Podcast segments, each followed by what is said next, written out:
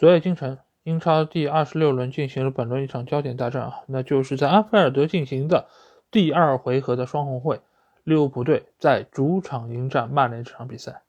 最后的结果出乎了绝大多数人的意料啊，因为利物浦队在主场七比零狂胜了曼联队，而且是创造了双红会历史上最大的一个积分的差距。那这期节目，我们就会带大家来回顾一下这场。精彩的对决。好的，大家好，欢迎来到可能是全网最主观的足球播客《英超无双》，我是你们的老 A。首先，还是欢迎大家可以订阅我们的公号“足球无双”，因为在这里，你不但可以听到我们每期音频节目推送，还可以看到最独特的足球专栏文章。最主要的是，可以看到加入我们粉丝群方式，只要在微信里面搜索“足球无双”，或者点击节目详情页就可以找到。期待你们的关注和加入。那从最后的结果，我相信。绝大多数球迷都没有想到会是这样一个比分啊！当然，包括我在内，我这样一个曼联球迷看到这样一个结果，确实是有一点点出乎意料吧。而且今天早上在群里啊，很多朋友都在问候我，就是意思说让我不要太难受，呃，这就是一场比赛。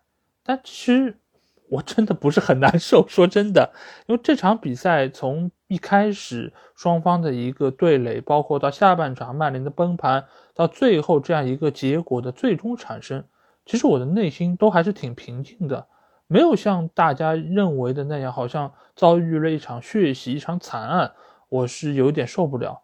反倒是这样的一个时间点出现这样的一个大比分，或许对于曼联来说还是一件好事情。那这个我们之后再说，我们先带大家来回顾一下昨天这场比赛一个进程啊。其实如果你只看了前四十五分钟上半场的比赛的话，那其实曼联打的还是相当不错，而且滕哈赫的这个战术思路是非常清楚的，就是出让控球权，让利物浦队能够尽量的控球，让你能够把战线压出来，这样的话，曼联可以更加从容的打反击。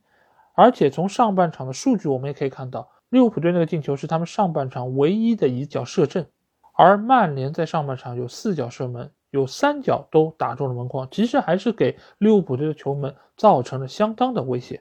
所以，尽管上半场是零比一落后，但其实双方的战局可以用势均力敌来形容。那怎么下半场就崩了呢？我相信这也是非常多曼联球迷所要问出的问题。首先，我想说啊，就一个比赛它最后的比分是什么样，其实所牵涉到的因素是非常多的。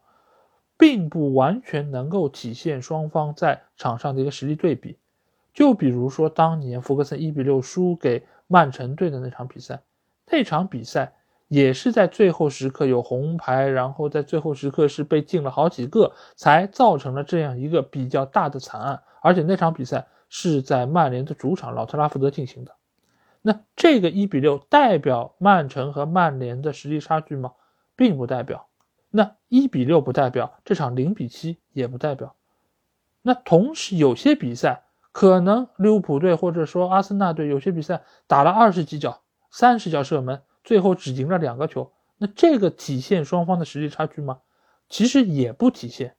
所以你脱离开双方的技战术打法以及当时的心态来谈比分，本身就不是一件特别理智的事儿。当然，比分是不好看，但是这个不好看。也分怎么来的，八角射正打进七个球，输了一个零比七，真的要比当年德赫亚做出十三次扑救，最后三比一战胜阿森纳那场比赛要更加糟糕吗？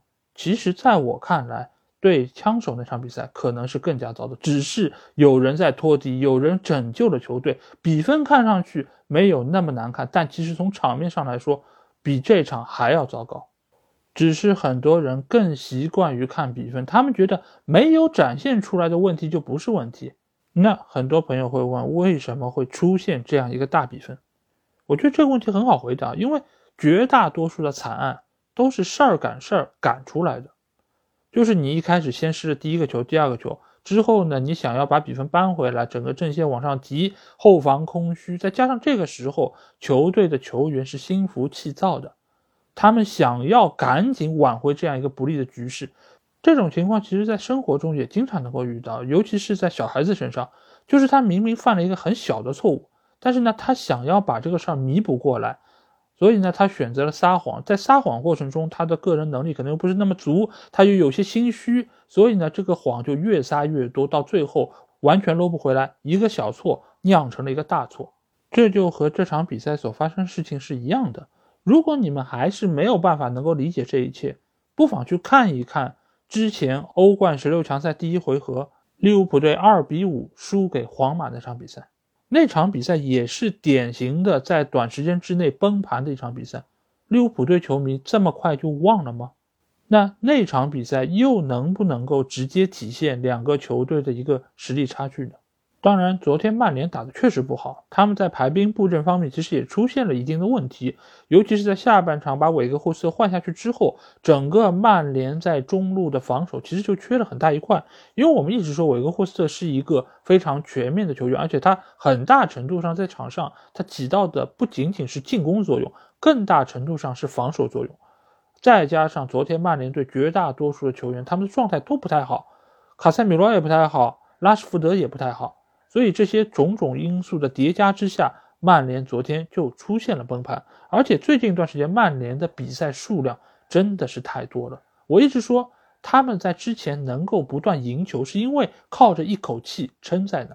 但是这口气其实非常弱的，气若游丝。你一旦遇到稍微像样一点的冲击，就有可能烟消云散。那这场在安菲尔德的比赛就是如此。再加上安菲尔德这个主场，不得不说。是整个英超联赛中最有现场感，而且也是最为喧嚣，对于客队影响最大的一个球场。你来到这里，很容易出现这种未战先怯的这种感觉。而在失球之后，你想要在安菲尔德扳回来，就变得更难。而且在落后的情况之下，曼联这些球员，他们显然还是太年轻，他们在场上有很多过激的动作，这个我毫不讳言。包括上半场利桑德罗马丁内斯那个肘击，包括下半场麦克托米奈那个飞踹，其实都够得上红牌。裁判没有给，已经非常给面子了。当然也是出于对于双红会比赛精彩程度的一个保证啊，否则的话或许曼联会收获更多的失球。那出现这个结果，我在网上也看到很多人在那儿喷滕哈赫，从滕胜又变成了滕嗨。甚至于有些人说希望他引咎辞职，那我觉得这场比赛结果其实是这一段时间以来曼联整体情况的一个最终爆发。滕哈赫在排兵布阵上确实有他的问题，而且他的调整我觉得也有可以商榷的地方。我刚才说到了韦格霍斯的下场对于球队有很大影响。另外一方面呢，就是安东尼在场上所起到作用其实一直不是那么明显。如果说加纳乔上来换的是安东尼。或许整个情况会有所改善，或许不会是那么多球，或许曼联还能够打进一个进球。这一切我觉得都是存在这个可能性，但是他没有那么做。我相信有他自己的考量，也有他兼顾到之后几场比赛的一个情况而做出的一个通盘考量。但是不管怎么说，球队输球，主教练肯定是有他极大的责任。但是你要因为一场比赛，或者说以这样一个触目惊心的比分，就要求他下课。那我只能说啊，这场比赛确实是输了零比七，但是大家不要忘记，输了这场球之后，曼联还领先利物浦队七分呢。那这个成绩又是不是能够让滕哈赫继续带队下去呢？你不能因为一场比赛就抹杀他大半个赛季的成绩啊！而且他给予球队的改变是肉眼可见的。大家不要因为今年曼联踢了几场好球，就觉得曼联已经是一个强队了。曼联已经从去年的一个阴霾中走出来了。我一直说，曼联在去年他就是一个在身体里面生了很多毒疮的病人。滕哈赫来了之后，他把毒瘤摘除了，他慢慢的在用自己的这套体系来调养这样一个病体。但是不管怎么说，这还是一个病体。你不能指望他一下子能够生龙活虎，真的是说能够争冠了？醒醒吧，大家！曼联什么水平？几斤几两？你居然想着要去争冠？你真的以为利物浦、曼城、阿森纳队是吃干饭的？他们有现在这样一个体系，能够取得这样一个成绩，不是两个月，不是半年，不是一年的成就。是好几年的积淀，尤其是克洛普和瓜迪奥拉的体系，是很多年不断打磨出来的一套非常成功的，也经过了历史检验的这么一套阵容。你指望滕哈赫来几个月就能够和他们掰手腕，这是喝了多少才能说出来的话？能不能整两个下酒菜？所以我觉得在这样一个时刻有这样一个比赛挺好的，让曼联的球员、球迷都醒一醒，知道曼联现在还存在很多的问题，离真正高水平的顶级强队还有相当大的距离。真的不要因为拿了一个联赛杯就觉得忘乎所以了，就觉得无所不能了。这种事儿，你球迷吹吹牛逼也就算了，如果球员也真觉得自己厉害了，也就是很多球迷嘴里说啊，就飘了，对吗？你现在球队只打到三分之二的联赛赛程，你球员就飘了，你就觉得自己稳了，那我跟你讲，这离输球就真的不远了。而且如果你只输一个球、两个球，或许对于这些球员没什么触动，他觉得就是运气不够好嘛，那输了也就输了。但是你来这样一场零比七，而且是输给死敌这样的比赛，那我觉得对于球员来说，对于整个球队来说，都是一个触动，让他们时时刻刻可以想着自己还有非常大进步的空间。当然，也有不少人说啊，输了个零比七，那是一个耻辱之战啊！以后每当有球迷之间的骂战，都会把这个梗拿出来说，那对于球队来说，是不是一个非常大的损害？我觉得，嗯，这个比分你确实来看很触目惊心，确实你可以把它称为是一个耻辱。但是我觉得对于球队来说影响没有那么大。为什么？有几方面原因啊。一个就是这种记录吧，所谓什么你见证了历史，我觉得也就是仅仅限于在纸面上的一个记录而已。你会把一九二八年曼联对利物浦队赢了一场六比一经常拿出来说吗？不会的，因为这个事儿已经过去了。而且随着时间越来越长，没有人再会记得以前这是一场七比零还是一场三比零，你只会记得在这个赛季曼联拿到了第几，取得了怎样的荣誉，而利物浦又处在自己一个动荡的阶段，他的境况可能也在不断的起起伏伏之中，大家不会记得那么清楚。而且你即便拿出来说，那又怎样呢？不过就是逞一时的口舌之快。曼联球迷也不会指着阿森纳队球迷一直说二比八的事儿，没有必要，因为一个赛季会打几十场比赛，这个中间哪一个豪门都出现过或多或少的惨案，那又怎样呢？都过去了，大家看的是现在，是现在在积分榜上曼联还在利物浦队前面啊，难道不是吗？而且这样的一个耻辱，说实话。最后会走到怎样的一个评价体系里面，完全看你最后取得了怎样成就。大家还记不记得韩信胯下之辱？这个对他来说就是非常大的一个耻辱，在当时来看确实是。但是当韩信之后取得了成功，大家还会觉得胯下之辱是个耻辱吗？没有人再这么觉得，而且大家都会觉得这是他成功的一块基石。没有当时那一砖。就没有之后他那些广为大家所熟知的事迹了。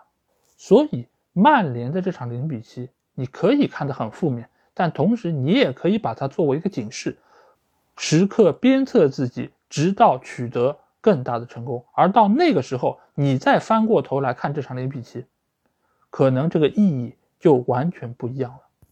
那也有一些朋友说啊，这场零比七之后会对于曼联球员的心态。造成很大的影响，我对此也没有那么悲观啊，因为滕哈赫本身他就是一个对于心理非常有研究的教练，他非常知道怎么把控各种有利或者不利的局面。而且曼联队这个赛季经历了多少风风雨雨，相比于这场零比七，我觉得赛季初那场零比四其实给予我的触动是更大的，因为当时那场零比四在我看来是一场非常绝望的比赛，我看不到曼联队任何的希望。大家应该还记得那场吧？就是曼联这赛季唯一一次穿那件绿色球衣的比赛，上半场零比四就落后给了布伦特福德，布伦特福德半场落后四个球，而且当时球队里的问题非常之多，C 罗的问题、后腰的问题，你根本不知道球队会怎么解决。现在滕哈赫在不到一年的时间里面，把过去这些顽疾都处理的七七八八了，但是真的是让很多球迷都好了伤疤忘了疼吗？现在的球队并不是那么完美的，他们离完美还有很长的距离。所以，你与其说你现在对他有太多的怨言，不如说你本身对于曼联队就抱有了不切实际的幻想和期待。但换句话来说，能有这样的期待，不正是因为滕哈赫的能力带给我们的吗？所以这场比赛输了，确实很遗憾，而且也会让很多的球迷抬不起头来，尤其是。最近这段时间，在网络上的这个发酵和舆论，我从昨天晚上到今天上午，其实看了很多的评论，非常多的人都在那边喷曼联队、喷滕哈赫。这个中间当然有一些曼联球迷，他们怒其不争啊，最起码这场比赛没有让他们看得很开心。但是另外一方面，绝大多数的球迷并不是曼联球迷，他们是其他队伍的。他们的成分其实也很复杂，一部分是看不惯曼联在过往这么多年英超的一个统治地位，这个是一些老球迷，很久以来他们其实都是对于曼联队有很多诟病，包括很多裁判的问题，包括福格森的问题等等。另外一些呢，是最近一段时间曼联队优异的表现引起了他们的反感，这个反感当然来源于一方面可能是打压了他们的主队，另外一方面呢，也有很多曼联的球迷在外面吹牛逼。让他们产生了反感，那正好有这么一个机会，有这么一个宣泄口，那他们正好是可以利用一下来出出气，这个也很好理解。还有一部分人呢，就是一部分的 C 罗球迷，因为在过往的一段时间里面，曼联队每一次取得好成绩，都会拉 C 罗出来鞭尸，说你看哥哥走了，曼联如何如何好，那就是厉害。那这场曼联的大败，那他们肯定要跳出来说，你看。这次你总不能把锅给到 C 罗吧？所以就在这几方势力的一个角逐之下，再加上曼联球迷本身输了这么一场球，他们也没什么可言喻的，所以大多数情况下都是一个比较低调的姿态来示人，所以使得现今在互联网上的一个口碑舆论啊，那曼联就是被踩到脚底下，不断的在那边受到践踏。但是说到底，这场比赛你输一个球也好，输五个球也好，输七个、输十个、输二十个、输一百个，也就是三分，其实没什么大不了的。回去睡一觉，第二天一切又将从零开始。这个不也和很多时候我们在生活中遇到一样吗？就是你总有那么一天或者一个时刻，你是很倒霉的，喝凉水都塞牙。那这个时候你脑子里面想是什么？就是我眼睛一闭，赶紧这个时刻给我过去吧。